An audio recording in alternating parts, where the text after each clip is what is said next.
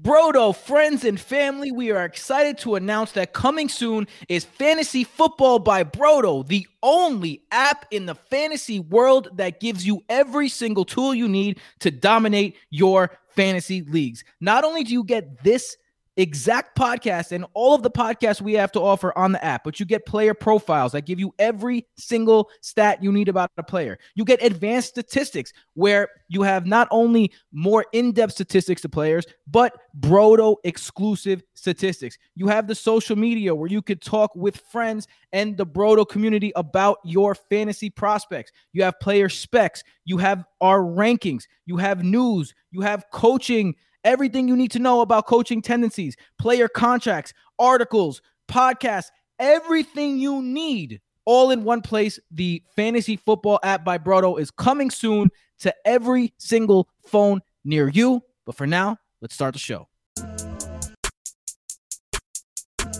Welcome back to the Brodo Fantasy Football Podcast presented by BrodoFantasy.com. I'm your host, Tim Petrop, with my brothers, the only two twins that give you double that fantasy goodness, Michael and Jason Petrop. Free agent frenzy. Are your Are you friends serious? and the Z's. No, come on. Michael's over here like really adamant about being the one to start the pod. He's like, "Are you guys ready? Are you ready?" I And was then that's not- that's what the result was. I was not adamant about it. I just said Michael I'll going it. free agent frenzy. I like that. But then again, I like listening to some, uh, it's a you free know, agent some- frenzy. Like, did I lie? Did I when, I'll free start start up? a- Y'all crazy. when free agent frenzy hits your eye like a big pizza pie. That's a frenzy. That's a frenzy. See, that's how it's done, Jason. Get your shit together, bro. All right. Those, those Anyway. are both bad. If you want pipes, I'll sing. I'll sing, baby. don't Please- pot roast. Please don't. okay? Yeah, I Well- was about to say, don't make me pot roast. Welcome to the Brodo Fantasy Football Podcast. If you are new to the Brodo Fantasy Football Podcast, what we're talking about probably seems completely ridiculous to you. If you were if hit, if you've been here before, then you know that this is par for the course. Um, before we get into our uh, episode today, which by the way is an exciting episode because we're going to be going over all of the first and second days of the free agent frenzy. Free agency has opened. We're going to be going and playing uh, stock up or stock down. So basically, what's going to happen is I'm going to say a player, and then Michael and Jason are going to tell us whether they think that player is going to finish better than where they finished last season or worse. So, for example, um, bringing this up with nice and early, Corey Davis, Jason's favorite player, is now a New York Jet. He finishes we have a Jets 30 chat. Sorry, yo, we have we have a Jets chat, on, let me, and let me finish this before we get started. I was that. this close, man, to leaving it and ending my Jets fandom. This close. anyway, so with that, um, I think we know where Jason's going with this. Uh, he finishes wide receiver 31 last last year. So if his stock is up, he's going to finish better than wide receiver 31. Stock is down, he's going to finish worse than wide receiver 31. So that is what we are going to be doing today, getting knee deep into this fantasy frenzy. But before we do that, we just want to remind you um, that First of all, you already heard the advertisement for the app. We are very, very excited. The app is coming along very well. Today was a big day for the app. We won't we won't let exactly the information out, but today was a very, very big day for the app. And again, shout out to uh, Santiago Casanova, Cass for short, who we call him lovingly, who uh, is now a member of the Brodo team and has helped tremendously on the app development, um, which is honestly an understatement. Uh, we can't really give him enough credit. And uh, of course, at Brodo Fantasy, at Brodo FF Jason, at Brodo FF Mike, Michael, at Brodo FF Tim, uh, to follow us. But if you really want to support the show and help us in these ventures, like an app, like these things that we want to do to change the way you play fantasy, because the reason why we got into this was because we wanted to we we didn't like what we saw in the fantasy world, right? We we were in our opinion better. Well, every every single fantasy player thinks that they're better than everybody else, but we are in our opinion better and we wanted to bring nuance to fantasy. And that's exactly what we're doing. And we're doing it with your help. And the way we're doing it is at patreon.com slash brodo fantasy. So if you want to support the show, please become a patron. For as little as $3 a month, you get access to so many perks, including access to our Discord family. And I'm going to call it family for sure. Um, extra episodes per week. Um, leagues, which are super popular and super fun, and many friendships have been born from them, and tons, tons more, including giveaways and all other types of stuff. So go to patreon.com slash brodo fantasy to check it out. In fact, our patrons this week, um, well, uh, maybe our patrons in general are going to get the Brodo app a little early than everyone. So that is another perk. So if you want if you want to see what's going on with this revolutionary app and you want to get it before your friends before anyone else can, join Patreon and you will have access to that a little early. Also, Tim, Um, one more yep. uh, patron plug. I know we're talking about fantasy football, fantasy football app, but you also get uh, my fantasy baseball knowledge um, in articles and just direct messaging form in the Discord and such. I was the 18th overall ranker last season um, in fantasy baseball, fifth at second base overall, third overall at first base, and I was the number one ranker at the outfield position last year. Um, Number one, flex. number one in, in the world. Number only one, number one. I was the only ranker on Fantasy Pros to have three top five positional finishes, including a first overall. Booyah. That is one. n- no bullshit. Uh, Michael, one of the most humble people I know. I'm not gonna lie. One of the most humble people I know.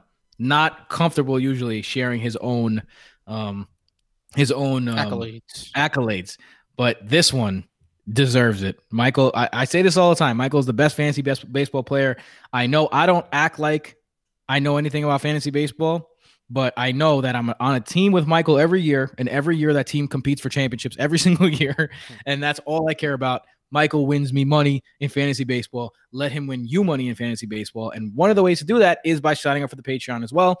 That is a perk of the Patreon that we mentioned. You get it's called the Brodo Dugout, where you get Michael's rankings, you get Michael's advice, you get Michael's articles, you get everything Michael in terms of fantasy baseball. And of course, you get access to Michael on the Discord.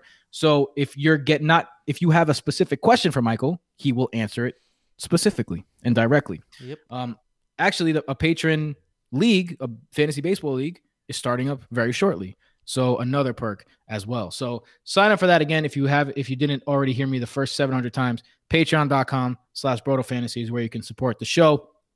And um, thank you so much for those who already support the show. Uh, you are allowing us to make big, big moves.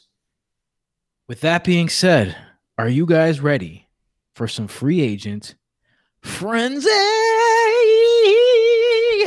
Let's get this uh, free agent extravaganza started, shall we? I should let you guys know in advance before we even get started on this that Michael and I already have had a very heated debate about some of these moves. Yeah, because I expect more from you, Tim. Well, we're gonna get to that in just a second. Um, we're talking that's in the tight end section, but I want to start on the wide receiver section because there are some big wide receiver moves um, that I think uh, could have an impact. And let's start with the most dollars. Right now, the most dollars is Corey Davis, and I know Jason has very strong feelings about this. Um, average value is 12 and a half million, $27 guaranteed. He's going to have a $10 million cap hit. Um, it- there's also an out after two years, so not you know not all the way. If it if it sucks after two years, they could they could vacate the premises. But Corey Davis, like I said before, finished as the wide receiver 31 last season. So let's start with Jason because he has some things to share about this. Jason, stock up or stock down for Corey Davis on his new team, the New York Jetstropolitans. I'm just I'm not even sure like what you you said I have some stuff to say about this. I don't have anything good to say about I this. I didn't say good Dude, things. Corey Davis Corey Davis is who he is in this career. He's he was a former first round pick who's gotten a lot of chances because of that draft pedigree.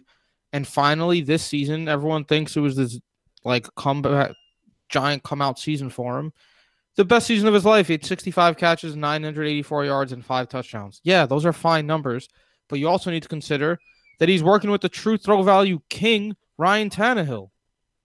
Corey Davis has in his career underperformed based on what's expected, getting throws from Ryan Tannehill. So I don't think much has changed in terms of Corey Davis, except for the fact that he saw 92 targets last year over the 69 that he saw in 2019. And now he's going to a team without a quarterback. Uh, if they do have a quarterback, it might be a rookie. If they don't, then it's going to be a guy who sucked for three years. The only way this is a better than wide receiver 31 finish is if the Jets get Russell Wilson or Deshaun Watson. And we can't even attract Joe Thuney. So that's not going to happen. And I say we because we're Jets fans. I was gonna say you, So- dropped, you dropped the wee bomb there. I did, yeah. I usually try not to um, sound biased on the pod. but yeah, I, I there's no way he finishes better than wide receiver 31. I'm big, big. I don't know what's the term we're doing here. Stock down, big stock down. Um, Michael, I, I mean, as much I don't hate as much as Jason. Last year was Corey Davis's fourth year in the league, and he did have sort of a breakout season. Now, again, Jason said he had the tro- true throw value king, which means the most fantasy value leaving the hand of a quarterback when it's thrown. Ryan Tannehill. So he had that. Not only did he have that, he had AJ Brown on the other side. He had Derrick Henry in the backfield. Um, but with that being said, he did have some spectacular games. He can go up and make great catches. He has skill. And, you know, Joe D, Joe Douglas, we have, you know, has a lot of clout in the league already. So you have to think that he sees something in Corey Davis that leads him to believe that he should get this type of money, 12 and a half million. And they're talking about Kenny Golladay making 14 to 15 million when he finally signs. So that gives you an idea of wh- how much 12 and a half million is for uh, a wide receiver, particularly because the cap is only 180 million this year. So Corey Davis, um, you know, all those things are good, but I don't see any way that he's better off in this situation than with the true throw, value king in an extremely efficient offense. The Jets offense will be significant can be significantly better and still be mid-range in the league. Like it's very unlikely that the Jets offense jumps from low low if not the worst in the league to one of the worst in the league to in the top 10 um, in terms of passing. It, it would be highly unlikely. Now, can it happen? Maybe, but it's highly unlikely. So I don't see a, a real scenario where Corey Davis is better this year where he, than he was last year, even though he is the number one receiver now. Michael, do you agree with us? Yeah, I mean, it seems like Joe Douglas is going after uh, quote unquote first round busts because Corey Davis has never really lived up to his draft um, pick uh, as a top five wide receiver. He also he also signed Jarrad Davis of the Lions, the linebacker, former first round pick, who is considered a, a bust. I mean, like because Corey Davis, I guess he he took that DeVante Parker esque jump this season. And I think it was clear, like we watched the Titans a lot because we're like quasi Titans fans, that he was clearly took a step up. Like he's a better player than he was in the past. And if I like, I don't think he's a one A. I don't think he's a one B. I think he's a number two. So I think the Jets are gonna need Denzel Mims to really step up to allow Corey Davis to shine. I could see wide receiver three uh, potential for Corey Davis but I think it would have to be, especially with Jamison Crowder back, it would have to be like the Jets really turn their team around fast. Like if they keep Sam Darnold and the new uh, coaching staff makes him very good. Like that's the only way I really see this possibly being better for Corey Davis. But yeah, just on the surface, it certainly is not a great spot for his value, uh, for his fantasy value. By the way, not that anyone asked, but I am 100% f- foot to the floor, gas pedal to the max. Um, keep Sam Darnold as a Jets fan. I do not, I do not want a player from BYU who Thor Nystrom came through and said is a is going to be a bust. I don't want that at all um, on my team. I'd rather keep Sam. Um, another team that's having quarterback issues of their own are trying to fix those quarterback issues by adding two speedsters on the outside. Nelson Agholor and Kendrick Bourne both signed with the New England Patriots. Um, interesting signings. Nelson Agholor has seen some success last year, finished as wide receiver 29 overall, averaging 10 points per fantasy contest. So, with that being said, Michael, um, in this new situation where he looks like he's the number one receiver, unless Jakobi Meyers keeps that spot, what do you see out of Nelson Agholor next season? Uh, As- stock up or stock down? Bro, as long as Cam Newton is the Patriots quarterback, huge stock down. This season, I said I am not going to roster a single Patriot in any of my leagues, and that was one of the best and easiest calls I could have made. Nothing is changing if Cam Newton remains the quarterback. We're talking about a guy who legitimately, it would be shocking if he threw for over like 3,000 yards at this point in his career. Like he threw for 2650 this past year. It's an absolute joke. The dude hasn't been good for 5 years now. Like he's a very bad NFL passer. And they wow, Nelson Agholor and Kendrick Bourne, like those are the two big additions. And then of course the tight ends that they that the Patriots signed. But the Patriots like this is what me and Tim were arguing about when it came to the tight ends. Is because I honestly believe all this hype the Patriots Patriots are getting.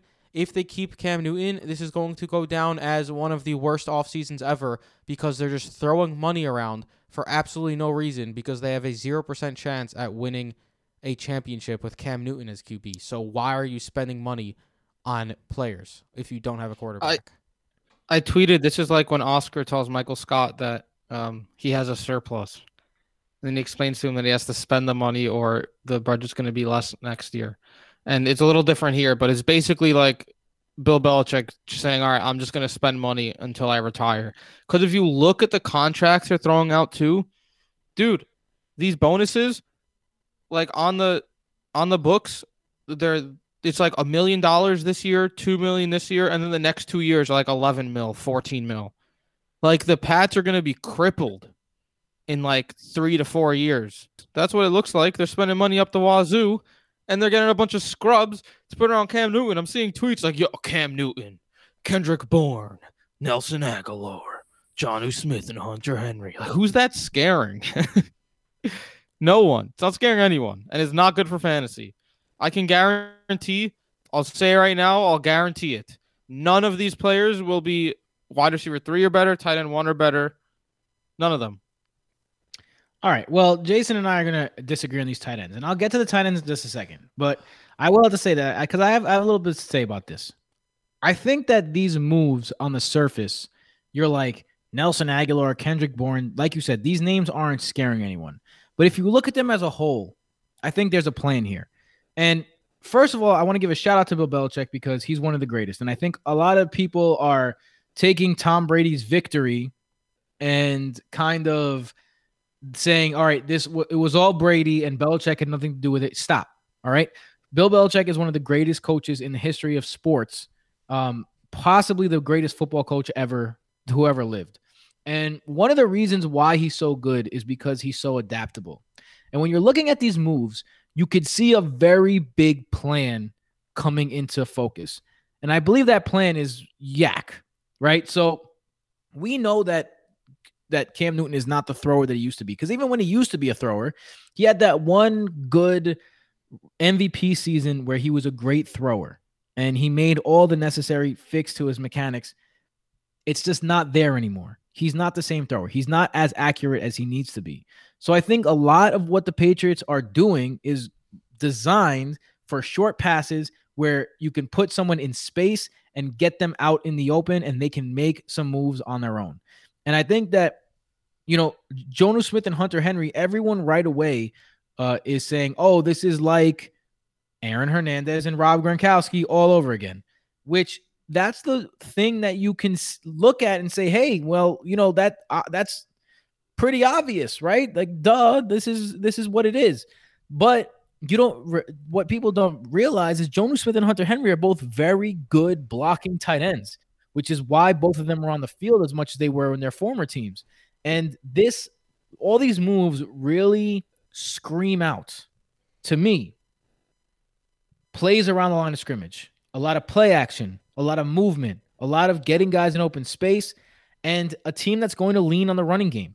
So, I mean, my first reaction is if the Patriots give the ball to one running back or even two running backs consistently this year, for the first time in a long time, Damien Harris is someone that I might be looking at to draft later in drafts that's going for for value way under what he could be this year because I think that's what this offense is setting up to be. Um, but you know, it's still early, so that that's yet to be seen.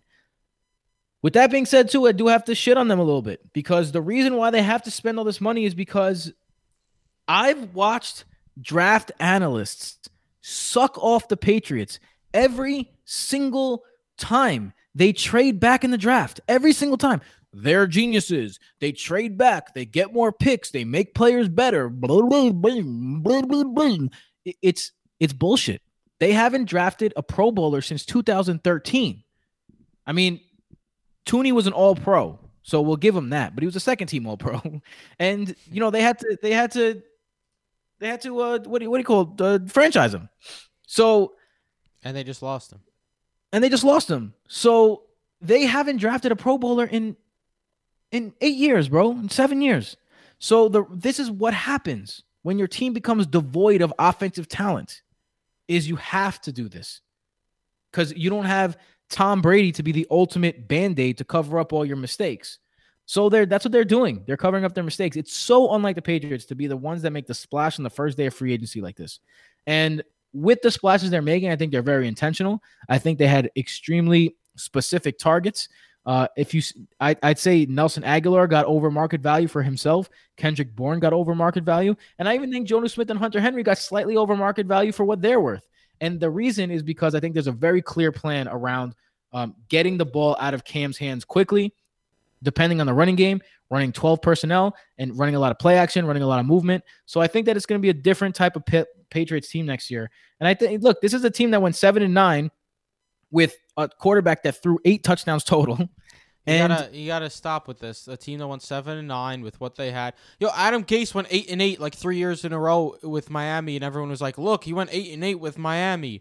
Maybe he'll be good with the Jets. Oh, with the better roster." And look what he did to the fucking Jets. I Um, understand. I it's Bill agree. Seven and nine means nothing to me. Yeah, I don't care if they're seven and nine. They also played the Jets twice and the Dolphins twice. yeah, but they also played the Bills twice. Yeah, all right. Whoa, one good team in the damn division. The I mean, Dolphins the- were the- mediocre and the Jets were the were worst decent. team in the league. Okay, but they also played a 13 win team twice. Bro, so you, but- they, you have to take that. th- them, the the Bills and the Jets cancel out. I mean, no, but everything you said, yay, let's throw the ball near the line of scrimmage. Let's get yards after the catch. Let's do a lot of gadget plays. Means we're not going to win a Super Bowl. So unless they get rid of Cam Newton, all of these trades, I mean, all of these signings are absolutely trash. And Hunter Henry and Jonnu Smith, We'll get to that in a second. this Don't- don't- blows. This we'll blows, get- we'll get- period. we'll get we'll get to the tight ends in a second because I have a different I have a different opinion. Than yeah, you it's because one. you're dumb. um, let's go to some uh, one that went under the radar. Uh, I have a couple here that I want to mention. Um, Marvin Jones uh, finished as wide receiver 17, has been a very good player overall through in in in the last few years, particularly particularly his years with the Lions. So the question is, he's going to Jacksonville for two years, fourteen and a half million dollars. So I mean, he is older. He's 31. He's getting up there in age. So but this is a veteran receiver to join the core that will be getting thrown to by the young hotshot, Sunshine, Trevor Lawrence. Um, I mean, rumors have it that DJ Chark could be on the move. We're going to monitor that. But if he is playing on the other side of DJ Chark, do you think his stock is up or stock is down from wide receiver 17? Let's start with Jason. Yeah, there was also rumors. Um, they have been put to rest a little bit, but some rumors that Curtis Samuel was going to go to the Jags. Mm. That'd be a little odd fit. I feel like he's similar to Shenault in that they're more um, Swiss Army knife, get the ball in their hands type of guys. I mean, Urban Meyer does like to space things out, so it would make a little sense.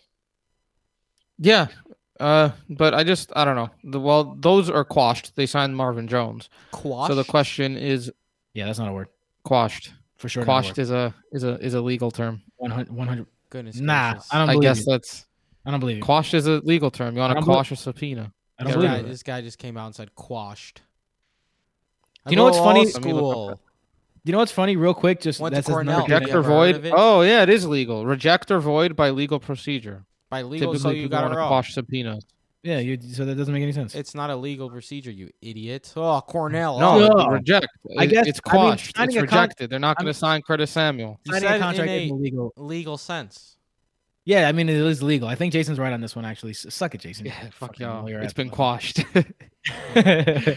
um. Anyway, I think it's absurd to think Marvin Jones is going to end any higher than wide receiver 17. Yeah. I think this is, but like that's more of just a gimme here. The real question is how is he going to perform?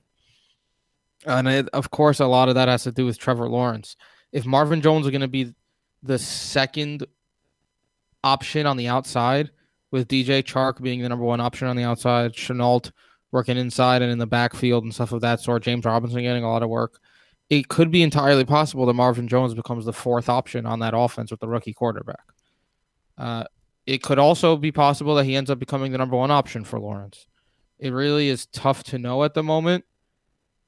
I wouldn't be surprised if Marvin Jones remains in wide receiver three territory the entire year, typically like we're seeing him uh, to be. But at the moment, I definitely say stock down with the move to the Jags. I'm actually. My- yeah, sorry for cutting off. Tom. I think I'm gonna give it like a even, not a stock up or stock down.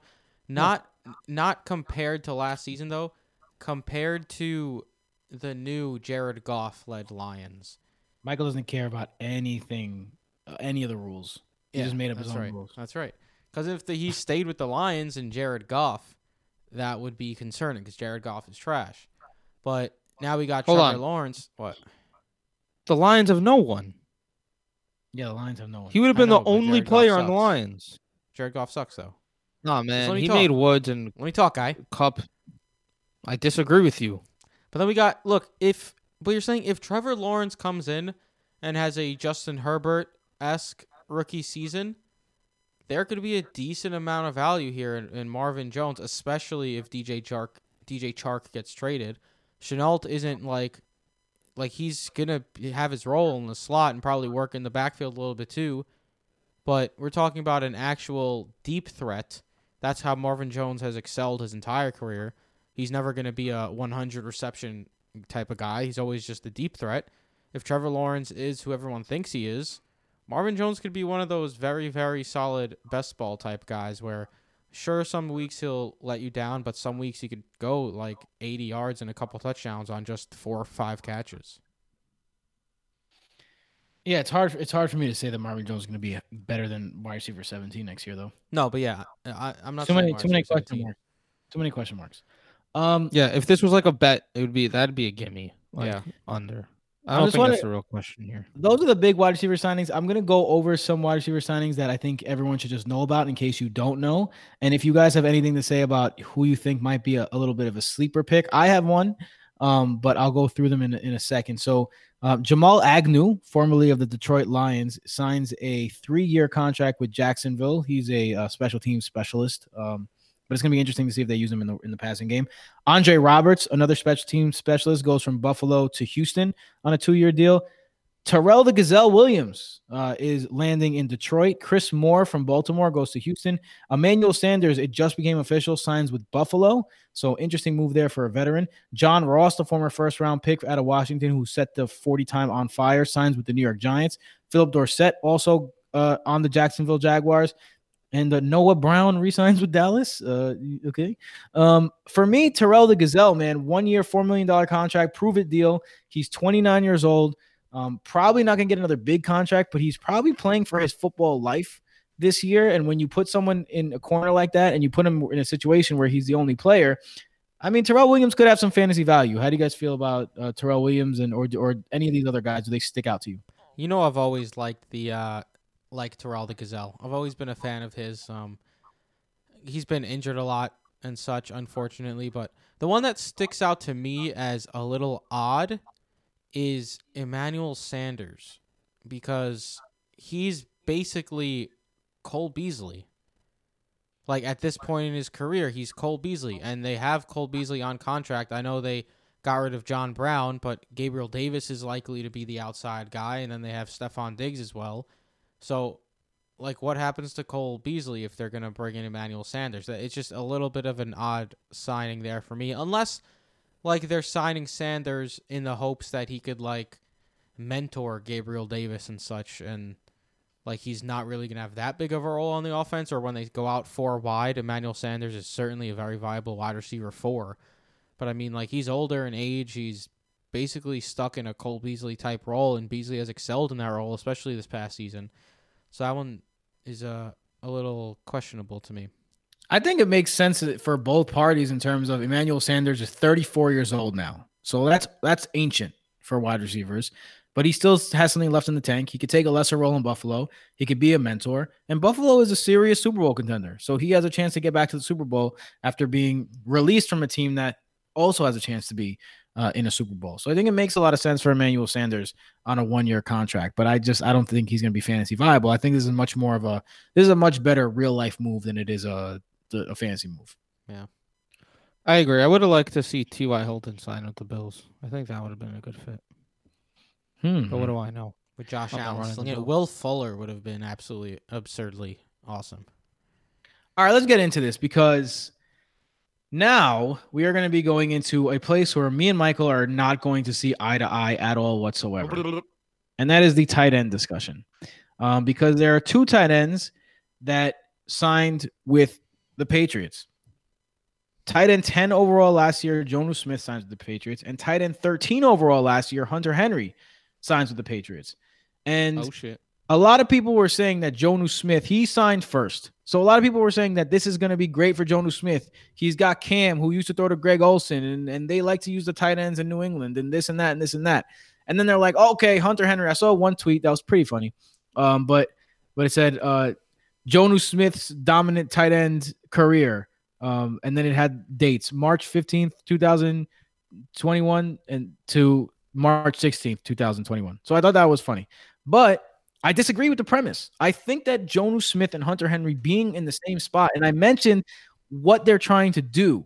Cam Newton is not a guy who's throwing outside the numbers. So what do you do? You give him a big fucking target like Jonnu Smith and Hunter Henry, giant dudes that can make contested catches over the middle, off play action, and I think he excels there. And I think that that's where this team will excel. And you have to play against both of them because both of them are being in the field at the same time.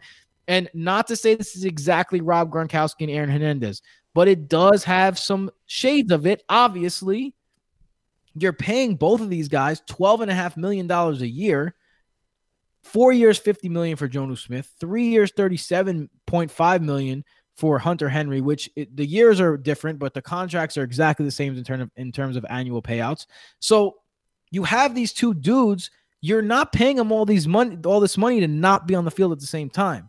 So I think in terms of fantasy, I think both of them will be viable. I don't think that it's outside the question that both of them finish as tight end ones. But I think it's a guarantee that at least one of them does. Bro, I think it's a guarantee. The only problem is we're not going to know leading up to the season who it is. So it's going to be just whatever you think you whatever you think you know. So that's probably going to lead me to back off of them unless I get great value. But at the same time, them being on the field at the same time is better for them, not worse. And it's because Cam Newton's the quarterback. It's because they're not making any moves in the outside. And if you look at the outside receivers, what are they there for? They're there for for YAC, and they're also there to clear out space because those are outside guys that are outside, that stay outside, that do their thing outside. No one is expecting Kendrick Bourne or Nelson Agholor to make their way over the middle. No one is. But that's what Jonnu Smith and Hunter Henry are for. And I mentioned this before. Both of them are fantastic pat, uh, run blockers. So you build a team like that. I think this is a good move. I think that Jonnu Smith and Hunter Henry will both be fantasy viable next year. Michael completely disagrees. So Michael, tell him why. Cam Newton's true throw value this year, Tim, guess what it was? Just take a guess. What Very bad. I'm, I'm guessing it's very bad. 44th. 44th. Like literally, it's really hard to get any worse than that. I don't care that he threw to Greg Olsen seven years ago. I don't care. Seven years ago, Cam Newton was an MVP candidate. He's not that guy anymore. This past season, he was pure trash. He has been pure trash of a passer for years now, literally years. He's either been injured or a terrible passer. And we have Hunter Henry, who finally stayed healthy and got all the targets this season and still absolutely sucked and was super unreliable. And then Jonnu Smith, who, as much as everyone loves him, has never done anything in his life. Like, he's athletic, he's fun when given the shot, he's performed, but he's literally never been given the shot enough all his time in the league to even be like a weekly viable starting tight end. So we got one guy, Hunter Henry, who finally got the targets and sucked it up, and one guy, Jonnu Smith, who's all potential. And now they're going to be vying for targets from each other with literally the worst passing quarterback in the league. I'd rather have Mitchell Trubisky than Cam Newton. I'd rather have Drew Lock. I'd literally rather have any other quarterback than Cam Newton for pass catchers. And now they have two tight ends who have to battle it out for the tight end. The only time in the last two decades that two te- that a team has produced two tight end ones is Hernandez and Gronk, and then Goedert and Wentz. Like, no, Henry and Jonnu Smith are not going to both be tight end ones. They're going to vulture each other. It's going to be super annoying trying to figure out which one to start. Maybe they'll help out in best ball because you don't have to choose. But trying to choose if you should start these guys every week is going to be absurd. Cam Newton isn't even going to throw for like 2,600 yards again. Like, I'm at 2,600 yards. That's disgusting. That's not even 200 yards a game. Disgusting. There's no, there's no reason to be excited about this at all. I mean, I, I I already said my piece. Jason, settle the debate. Who wins? I do. Jason knows I do. Michael for sure. Yeah, thank you. So you agree with what Michael's saying? hundred percent. This is the I best part about the offseason One because I'm- hundred. I you know what? We can make our first bet towards next year. If you want. Michael, you want I'm to do in. it? What's it the too bet? early? What's I want to do. The bet is that Jonnu Smith or Hunter Henry finish as a tight end one. But That's a terrible Jonas- bet, bro. Jason Witten was a tight end one two years ago. It is not hard. If you change it Fine. to to- two top 15s. both top 15, Both top 15. oof, absolutely. Boom. Too easy. You just Breezy. made it so you changed that bet from way in your You favor just said to way in our favor. This guy just said boom as if like he did That's, something. it's notable. guaranteed. Guaranteed. Oh, Guaranteed no. win. Watch. I'm, I'm just going to yo just watch and learn. Many people have made the mistake of doubting me. That's all I'm First bet, folks. First bet. All right. Speaking about Rob Gronkowski, Rob Just remember, Gronkowski, Tim, Oh, ay, who ay, ay. has absolutely dominated the bets every single season thus far. Just just throwing that out there. I will tell you what I definitely remember, and I remember the person who always cuts off my transitions. I just had to flex about my betting prowess. Speaking of Rob Gronkowski, the actual Rob Gronkowski, not the new version of Rob Gronkowski. But by the way, Jonnu Smith, Hunter Henry, which one's Rob Gronkowski? Which one's Aaron Hernandez? I Um, would say I would try to say Jonnu's Rob, right? Because he got the bigger contract. He got the longer deal. I feel like I feel like Jonnu Smith is the like faster, more athletic. So I think he's Aaron Hernandez. Mm, mm. I feel like Gronk Henry- was just more powerful and just Yeah. just more of a beast. But Aaron Hernandez was like the more uh, like quick, athletic type of guy. Jonnu Smith is the is the beast though. That guy's a an animal. You see his neck? Guy's neck is just You know what's like funny? A, They both got the same AAV. John who just got an extra Yeah. year, and Henry is and Henry is a year older. Like they Yeah. basically were like, "You guys are the same. We're gonna give you the same." and it's it's genius. That's how you don't breed jealousy in the locker room. That's how you put them on the field at the same time. It, Bill Belichick, you outdo yourself, sir. Go Um, get a Rob- quarterback, and then maybe if they go and trade for like Deshaun Watson or trade up and draft like a Zach Wilson or Justin Fields and show that they're getting a quarterback, then I'll applaud this offseason. But if they stick with Cam Newton and don't do anything like that and just they're just like whatever, let's waste this year, it's gonna be a joke of an offseason for the Patriots. The the hardest thing that would ever happen to me is if they sign Mitchell Trubisky and make him into a superstar, and then I would be so happy and so sad at all at the same time. It would be a real struggle for me. I mean, um, there's a zero percent chance that Mitchell Trubisky turns into a superstar, so don't worry about that, Tim.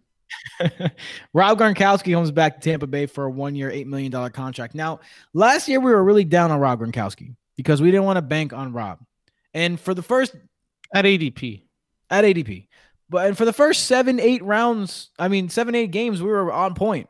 But he really came on during the second half of the year, um, when the and it, and it really coincided to when the Bucs caught fire, because the Bucs were kind of a wishy-washy team in the first half of the year. Then they got their bye week and everything kind of clicked. And at the same time, Rob Gronkowski clicked.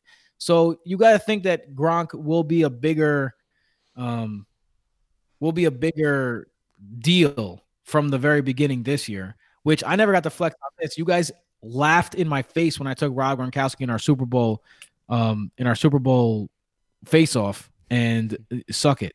Yeah. Um, Yeah. well, how do you guys feel one. about?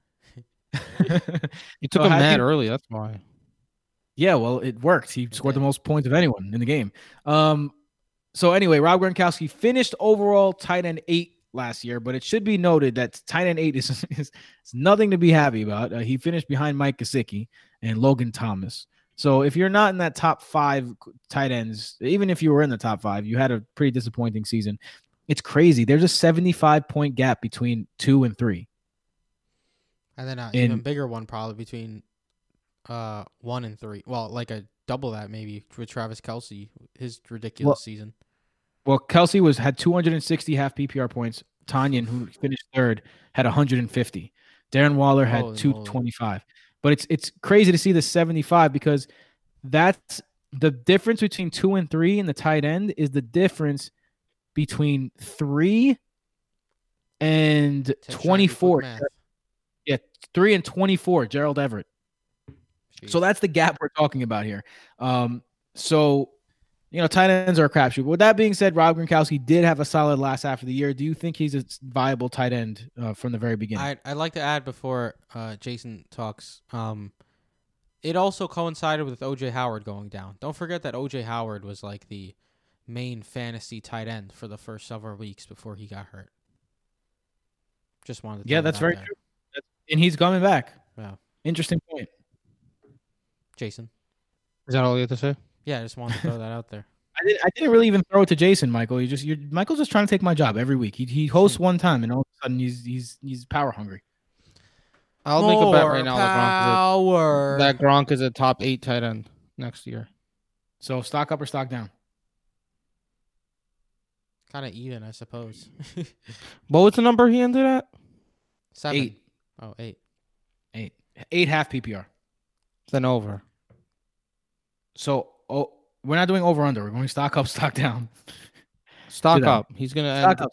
better than eight. Interesting. Better than eight. No, I, I disagree. I think uh, there were a lot of injuries and such, and Tom Brady ended You up wanna leaning on him. But yeah, I mean, I'll make that bet. Sure. Tim, you want in? I want eight though. Eight or better. No, I'm gonna let you guys uh, battle this one out because I think that uh, I'll take. I, I'll am not sure about. better, Jay. Remember I- this, Tim, because Jason always says, "Oh, I I win the bets because I take the easy bets." I just allowed him to go up a spot. Remember this when I win this one. One fucking thing? Are you kidding? That's what the whole thing is. He was tight end eight last year. Yeah, All of a sudden, you're the generous guy. but you added to it, so yeah, I am the generous guy. Anywho, Motherfucker. All right. So tight ends that also signed this one. These like don't matter at all. But Josh Hill signed with Detroit. Um, Geoff Swaim re-signed with Tennessee. Chris Manhertz. Wow. Chris Manhertz to Jacksonville. What? I was kidding. Uh, Jeff. I mean, Geoff Swaim has had. I thought some something actually games. happened. well, And point. Keithan Keithan Carter goes from Cincinnati to Miami on a three-year, seven point eight million dollar deal. Interesting. Um, but Geoff Swaim, I think, could have a couple good games for what it's worth. Shut I up. got Anthony Firkser, man. Anthony. How many years is it going to take for. Geoff Swaim to stop being a thing? Anthony Firkser's stock goes up?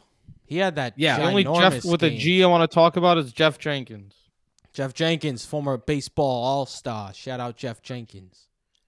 Uh, speaking of base former baseball all stars. Oh man, this transition is fire. Russell Wilson, Carlos Hyde. Let's go over to the running backs. Carlos Signed Hyde with- wha- was a baseball. Shut up all-star? and let me.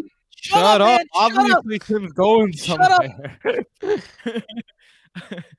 Like I was saying, Carlos Hyde, the number one pinch hitter in the league the last couple years. Suck it, Mike. He's like Terrible. the Len, he's like the Lenny Harris of of the NFL.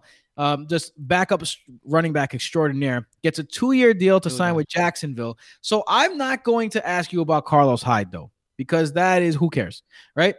What I'm going to ask you is the James Robinson doubters. They doubted that James Robinson would get the same amount of work.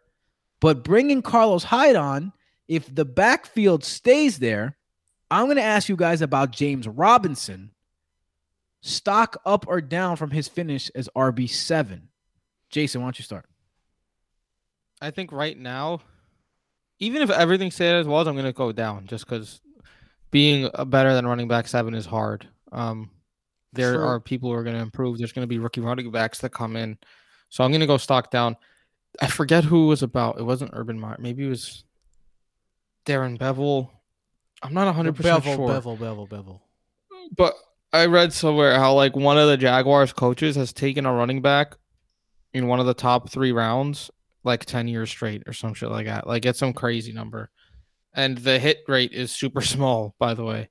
The I expect the Jags to add someone in the draft. If they go into the season with Robinson and Hyde, then Robinson's going to be for sure probably like a top five running back pick. Like he might jump that high up if Hyde is his only competition. If Hyde is his only competition, then I do think a running back seven or better finish is possible. I mean, we've seen Darren Bevell, Bevell, Bevell run a good offense running the ball. And if Trevor Lawrence is as good as people think, or even if he's not, they're probably they might want to run the work on the run game a little more with Lawrence as a rookie. So I think a lot of what's going to happen with James Robinson is going to come down to the draft. It's premature for me to tell you what I think, but right now I'll say stock down just because I don't think he's going to. It's tough to repeat running back seven. It is. This this is this is a tough one for me because James Robinson got OD work. Um, but then if you look at the if you look at the Jaguars last year, they had the least yards per carry of any team in the league. Um, they were the worst running team in the league, but you would never know that because James Robinson was do- so dominant. But the reason James Robinson was so dominant was because he got every single carry. He literally shared the ball with no one. So all of the stats were being created by one person, which on a one win team is terrible for your overall, but good for James Robinson. So when you're looking at James Robinson, it's weird because he could have less opportunity but be in a better opportunity. So less work could mean more points. And he only scored 225 points last year. So although that is running back seven, there is a lot of room to expand. To put that into perspective, the running back three, Dalvin Cook, scored 315 points. So there is a lot of a lot of room to grow there. And he did miss a couple games, 16.1 um, uh, fantasy points per game was actually a little higher than running back seven. So with that being said, I think that James Robinson is being underrated. I think that he's definitely being underrated. I think that people who are like sell James Robinson in in, in uh, Dynasty are definitely bugging. Unless you can get a young wide receiver for him, I would keep James Robinson.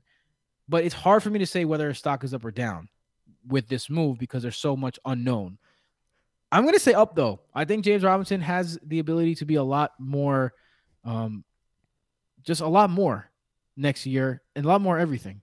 And I liked what I saw from him on tape. He's a he's a strong runner. He's a one cut, get the ball downfield back, and he has great vision. Um, so I think James Robinson is a is here to stay. So I'm gonna say stock up. Michael, what do you say? I, I find that I think people are looking at it the wrong way. Um, I've seen a couple articles and such already about how this Carlos Hyde signing is bad for James Robinson. Look, James Uh, Robinson what? Wasn't going to get 95% of the work again this week. We all knew that. Regression is coming, obviously. Like, obviously, he's not going to be getting that much work again this coming season. But l- playing devil's advocate here for those people, yeah, you know, he's not going to get all the work. So signing Carlos Hyde, that sucks. What those people are missing out on, obviously, is that it's Carlos Hyde versus who? Like, they didn't bring in Chris Carson. They didn't draft Najee Harris. They signed Carlos Hyde. So, yeah, it's a good thing for James Robinson because obviously they believe that James Robinson is going to be their lead back going into the season. And I agree with you guys, depending on the offense and how it works. I could see him having like a, a season similar to this year or better, even on less touches. Like, you got to think he'll be more efficient on a better team. So, yeah, I think it's a solid, um, solid, it's very solid for James Robinson that Carlos Hyde signed there because it's Carlos Hyde. So no, I'm not scared of Carlos Hyde. He's gonna steal work, obviously, because they're not just gonna use one running back every single game again because that was odd and it's a new coach this year. But yeah, it's just, I I agree that it's good for James Robinson. Um, let's talk about Aaron Jones. Um, Aaron Jones resigns with the Packers. Um, Aaron Jones finished as RB five last season. Uh, he does have AJ Dillon to compete with rather than um, Jamaal Williams, who will not be there, but he's getting paid like a lead back. Um, and I don't think there's any reason to think Aaron Jones' stock will be down. Um, I think a, a, a, late push by David Montgomery uh, pushed Aaron Jones out of the top four and into into number five spot. Um, but I think that Aaron Jones is another great pick next year, just how he has been the rest of the years. Um, how are you guys feeling about uh, Aaron Jones? Jason, I'll start with you this time. A booyah!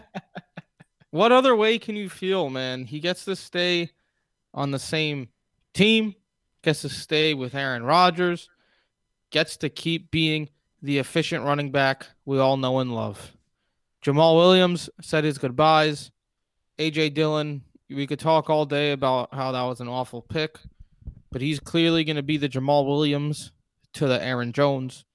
They know that Aaron Aaron Rodgers' window to win is closing by the minute. They needed their weapons to stay. Aaron Jones is one of the I always say one of the most underrated pass catchers in the NFL at the running back position. And now he gets to run it back and keep doing what he does, man. There's no like it's impossible to doubt Aaron Jones anymore, even if you don't think he's going to get the same amount of work as, say, a Derrick Henry. He's gonna he's gonna be great, and I I love the fact that he stayed with the Packers. He deserves he deserves that contract. Number one in rushing yards over expected. Shout out Aaron Jones for getting the contract. Odd, like they denied the one year eight million dollar franchise tag, and then signed him for twelve million a year annual contract. So yeah, I mean, giving him twelve million dollars a year after rejecting the eight million dollar franchise tag, I guess they didn't want to deal with possible holdouts and just wanted to sign him long term and all that. They also drafted AJ Dillon last year in the second round, which is pretty damn hilarious when you think about it. Uh, it just makes last year's draft even more perplexing since they're in win now mode. But yeah, shout out Aaron Jones who gets to retain his role and be the stud that he continues to be. I mean, he should be uh, very happy for those who roster him. He'll likely continue to split the carries and such, which is obviously annoying. Maybe in Miami he would have gotten more carries, but he's ridiculously efficient and still a beast. So yeah, you gotta you gotta be happy with it. Um, some more running back signings. Uh, Devontae Booker goes to the Giants. Carlos Hyde, we, we mentioned. Mark Ingram goes to Houston to play in the oldest backfield in history. Um, Andy Dalton uh, um, is not a running back. Let's go to the quarterbacks. Um, let's start with Andy Dalton since we're going to start there with Andy Dalton. Um, he signs a one year, $10 million deal with Chicago, which is interesting because that is semi starter money. So, uh, first of all, God bless you, Allen Robinson. God bless you. Second of all, I'm not going to put this in the perspective of of stock up, stock down.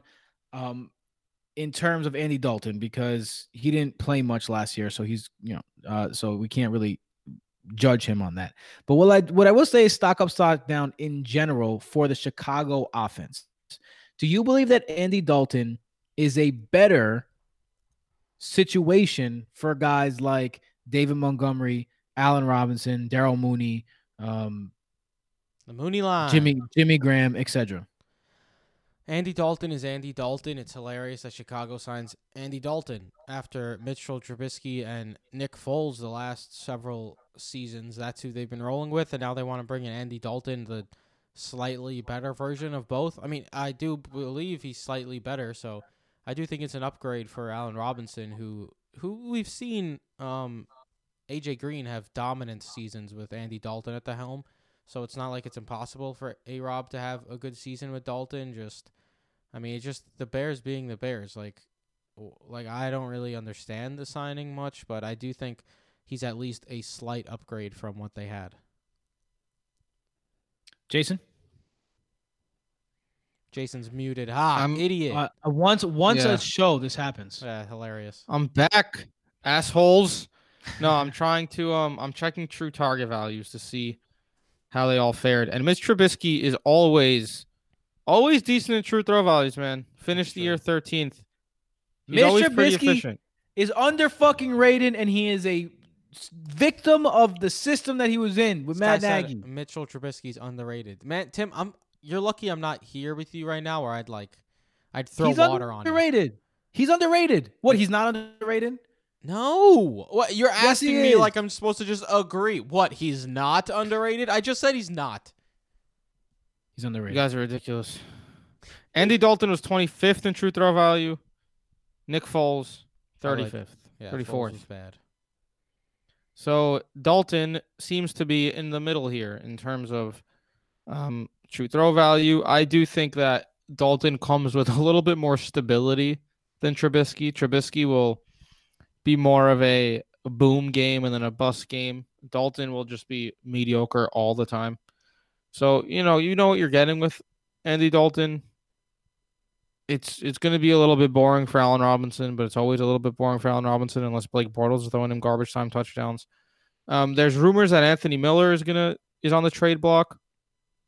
If so, that should open up a little bit more room for Darnell Mooney, who shined as a rookie last year. So I do think that Darnell Mooney has some potential wide receiver three upside. We saw CeeDee Lamb, Michael Gallup, and Amari Cooper all be like decent with um, Andy Dalton under center. But besides that, I'm not touching any of the tight end options. Um, Jimmy Graham looked washed last year, except for when he was catching touchdowns. And am I supposed to talk about David Montgomery? Because No, I I think mean, he's it's- overrated as well. It's fine. I, I mean, uh, another another underrated player I think is Anthony Miller. I think that guy. Well, Anthony Miller Bro, might be on the move. and I said And I, I'm hope he tired of hearing that he's underrated. The guy's a fucking bum. I said in the preseason, is it too early to say that Anthony Miller is a bust because he still has not done anything? And guess what? Another season has gone by with Anthony Miller doing nothing. So, I mean, he was hurt. I mean, he got hurt. It makes sense. Like he didn't do anything. He was hurt. but he's done nothing for three years. I remember someone, one of this, the this uh, like a, a really trashy um fantasy site that I absolutely hate. They're real pieces of shit. Um, someone Whoa. asked them like Anthony Jeez. Miller's rookie season, should I draft Anthony Miller in the ninth round? And they replied like, "LOL." He's asking if he should draft Anthony Miller. Automatic click yes on every team. And look at what Anthony Miller has done. Trash ass site. Well, I mean, Anthony Miller's a You good gotta player. man. text me who you're talking about. Anthony Miller is not a good player, Tim, or he would have done something in his damn career. Through Anthony years. Miller is buns. I said it was funny. I well, I thought it was funny at least. I don't know about you guys, but I tweeted. It reminded me of when Adam Schefter, because Adam Schefter said the underrated and valuable Anthony Miller or something is on the trade block. Oh, like Reminded me of when he said the Vikings found their Stefon Diggs replacement with Tajae Sharpe. What the fuck are you talking about, Adam Schefter? Please don't mean- ever put them in the same sentence again. Anthony Miller is a reception perception star by Matt Harmon, and and I put a lot of I put a lot of clout into that. I think that uh, we'll see. Can, I think if he gets in the right situation, yeah, can he have success in the right spot? I don't doubt it, but like people were expecting like Anthony Miller to have this huge impact. Like that's just no, that's not who he is. He's a regular ass wide receiver. Let's go to the the the signing that everyone loves. Ryan Fitzmagic is back, baby. He plays for the Washington football team. Terry By the McLaurin for the motherfucking win. I was going to ask you about Terry McLaurin. By the way, but uh, I think one of the underrated storylines this year is that Washington's going to pick a team name. Am I not? Am I, the Washington football team was just a one-year thing. Well, Washington I- am football I team not right about that? is Washington football team is one of the names, and I think everyone has kind of just decided they like Washington football team now after making fun of them for it. So I think it's sticking around. I don't know. I think they should pick a mascot. That would be stupid. Anyway, um, Ryan Fitzpatrick looks like they're gonna he's gonna be their starting quarterback as of right now, unless they get a guy in the draft. He's a gunslinger. You know the deal. Terry McLaurin finishes wide receiver 21, but played way above the level of a wide receiver 21. Here's a guy who sticks out to you when you're watching games. Um, Terry McLaurin is one of the better uh, wide receivers in the game. Jason, uh, you already said Terry McLaurin, baby. So how does this make you feel about Terry McLaurin? Terry McLaurin legitimately has been like wide receiver 70 or worse every year in true values. Last year was like wide receiver 78, but he's still a set and forget wide receiver in fantasy basically every week. It's remarkable what he does with the awfulness throwing him the ball. And Ryan Fitzpatrick, Mr. I'm going to force it to my number one wide receiver 40% of the time. I'm f- I'm loving it, man. Like Terry McLaurin is going to feast. Absolutely feast. I love it. It's pretty great. I mean, look at what Fitzpatrick did with DeVante Parker, Brandon Marshall. Like, it's it's just what he does, and it's glorious. We said all of last season, even if Tua is in, that really sucks for DeVante Parker. If Fitzpatrick is in, go ahead and put Parker in your top twenty wide receivers. Now we got Terry McLaurin, who's better than DeVante Parker, a better offensive line with the uh, with Washington. I mean, a better running game. Uh, it just it's it's like I love me some Fitz magic, and it should be a lot of fun with Terry McLaurin. And, Like in dynasty leagues, you still don't know the long term answer there, but this one season in redraft and even in dynasty should be a very very fun one for as long as Ryan Fitzpatrick is QBing for Terry McLaurin. Terry McLaurin has become one of my favorite wide receiver values in the draft already. It- like I, if I had to guess now, I'd say he'd go around the fourth round, and I would love to have him in every single fourth round. He's just that good. Yo, he's Um, he's gonna go higher. Yeah, You think so? I think, I think he's gonna. I think he's gonna jump into the third round, and I might be one of the people pushing for that. The sky is the limit with Fitz slinging it, man. This isn't Alex Smith throwing dump offs and Dwayne Haskins throwing God awful. yeah, I don't even know what the awful is. Not even the word. Yeah, you know the word quandered or whatever the hell you say, but you don't know how to say Quash. awful. Quash, Whatever. motherfucker. Quandered. Do you know what's funny? I'm looking at these contracts right here, and I'm so not a millionaire. Like I'm just so not a millionaire because I'm looking at all these numbers, and I can't help but look at the second comma as a period. So it looks like it's like 550 million. I mean, five million five hundred thousand looks like five thousand five hundred dollars, like point zero zero cents. So what you're saying is you need to learn how to read monetary values still What I'm saying at your is, ripe age oh my god, shut up! of 92 years old. I hate you. Um, speaking of which, Jameis Winston. This is an interesting one because he signs a one-year, five point five million dollar contract, but it's incentive laden, so it could get up to around ten million. Taysom Hill restructures his contract um, in the biggest loophole that is that is not a secret to anyone. How they're converting all these contracts into signing contracts. It's crazy how all of this is happening honestly like th- you know your salary cap is broken when it's this easily it's this easy in public to manipulate it. Um but either way um a lot of people are saying Jameis Winston is expected to be the starter. If you guys agree with that right now let me know because I am willing to put in a bet today on March 16th that Taysom Hill is the starting quarterback week 1 for the New Orleans Saints. Tim, Yeah. my quarterbacks in in our dynasty league were Drew Brees and Taysom Hill. So I for sure hope you're right. um, I also agree. I just don't see. I just it would be really weird if they thought to themselves, Taysom Hill is a better mid-season quarterback, bridge quarterback until Brees is healthy, but Winston is the guy we want for the full season. It just uh that would be an odd way to do it. I I think Taysom Hill has the step up at the moment. Yeah, it just doesn't same. it doesn't make it doesn't Jameis Winston doesn't he's been throwing turnovers for literally his entire history. And when you and you can't go from Drew Brees to Jameis Winston. You know, but you but if you're Sean Payton, you Taysom Hill's been in the system for a long time now. And he showed that he could pass the ball. Not for nothing. He he had a lot of success on the ground, yeah, but he had success through the air too. He it's not like he sucked in the in the air. So I, to me, Taysom Hill is the starter here.